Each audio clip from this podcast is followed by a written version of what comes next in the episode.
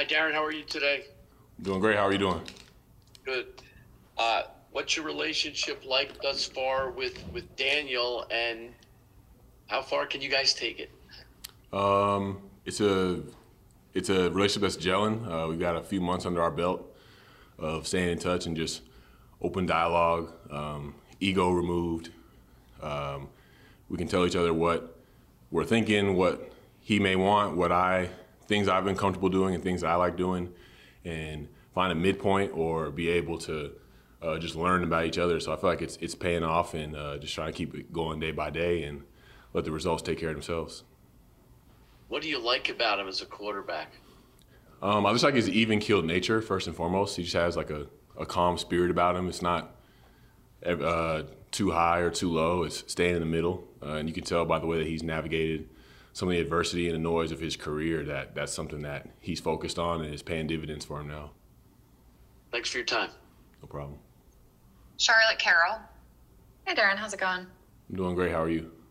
Good. Kind of a little bit of a follow up to that. You and Dabes have both been open about kind of that open communication and open dialogue when it comes to your fit with the Giants. What's that looked like just these past few days of camp?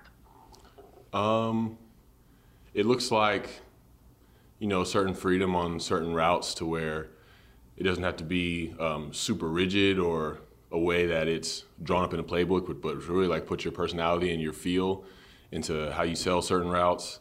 I'm coming up with ideas of concepts that he's used with tight ends in the past, and I can offer things that I've done in the past. Like, hey, well, let, let's let's try this, and you know, it's just something that where you can bounce ideas, but also know like there's a standard of being prepared and knowing what you're doing and growing in your knowledge in order for you to you know participate in that dialogue. So I feel like it's it's fair. It allows me to learn, but it also allows me to have input.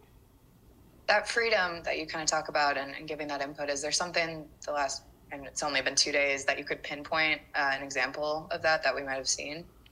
Um. Yeah, I mean, it's not like a ma- it's not like a major detail, but it's the way like you may set up routes on like uh, a third and short situation to where it's uh, the the paper and the playbook may tell you to hey you you do this and you run into this landmark and you do this, but it's like if you can put your own little sauce on it and, and get open, like it's is encouraged as long as like the fundamentals are there and your knowledge of what the defense is doing and your timing and the concept is there. So it's just it's, it's little things like that. It's not anything drastic, but it's just really small details of a route that you probably can't even notice. Thank you. No problem. Paul Schwartz. Hey, Darren. Hey, Paul. Hey, hey. Um, some of your teammates have are um, um, I don't know if they've started a fan club for you yet, but they, um, you know, some of their comments about you have been, um, you know, quite um, over the top in some ways. You know, Xavier McKinney saying you're basically unguardable. I think Parris Campbell was saying the other day that you know you're like a freak of nature. Um, um, have you heard that before from teammates? And, and and what's your vibe you're getting from these guys here about all this um, love you're getting?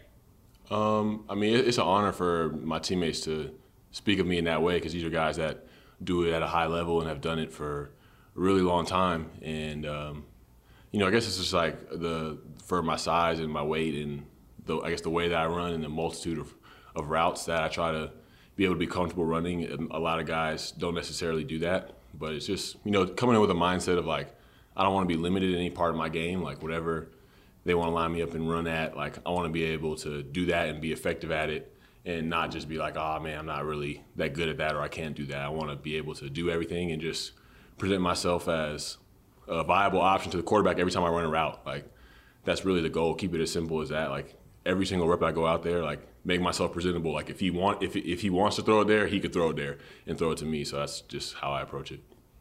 You are comfortable with freak of nature? You like that? Um, I'll t- I'll take it, sure. I guess it's a compliment, right? I'm sure it's a compliment. right. Yeah. Yes, sir. Yeah. Thank you. Thank No you. problem. We have time for two more Tom Rock and then Art Stapleton. If you only have two, I'll cede my time. Go ahead. Go on to the next one. Art, go ahead. Hey Darren, what's going on, man? Hey, I'm doing good. Art, how you doing? Good. Uh, you know, you talk about the routes you're running. I mean, even from day one, you know, I know contact is supposed to be a gradual thing, but it certainly you know, you were making catches in traffic. That one on the goal line, you took a pretty pretty good hit early. Um, did that almost help you get into this camp even more so quicker maybe than you normally would? And you know, you kind of like that so far early on that, that you're really in it. It seems like uh, in in every drill. Yeah, I feel like as you get like acclimated to like the different stages of football every year, like the, the contact kind of like wakes you up and reminds you like, okay, like this is this is uh, what it's about, and it raises you know just your overall adrenaline and, and your energy. So I feel like it does help you with like getting back acclimated. So, uh, but yeah, I know guys on defense just trying to make plays on the ball, and it's been competitive so far, and I like what I'm seeing and the energy I get from them going lining up against them. So uh, it's been a lot of fun, and it's definitely they've definitely raised my level of play. Thanks, man. No problem. Last one here, Pat Leonard.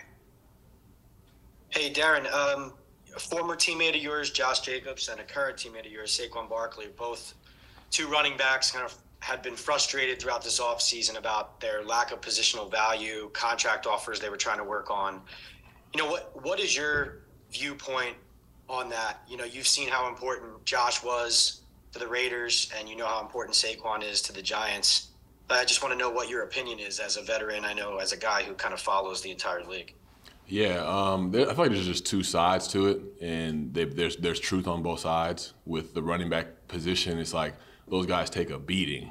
Like I'm just now, I haven't been around Saquon during the course of a season, but being around Josh, it's like he takes a beating as hard as he would run every week during the season. And if you're in the front office, you take that into account. And it's like the beating that they take. It's like you you don't really know uh, how long they may last or what may happen. But also, it's like you can't just go out on the street and just find anybody that's like a Josh Jacobs or a Saquon Barkley, right? Those guys bring such value, and both sides have something to stand on. And I don't necessarily know a solution, but I know that you know people got they have a little bit of merit on both sides, but uh, you know it's, it's a tough situation. Hopefully, as going forward, that running backs can feel valued and front offices can also make decisions they feel like are right.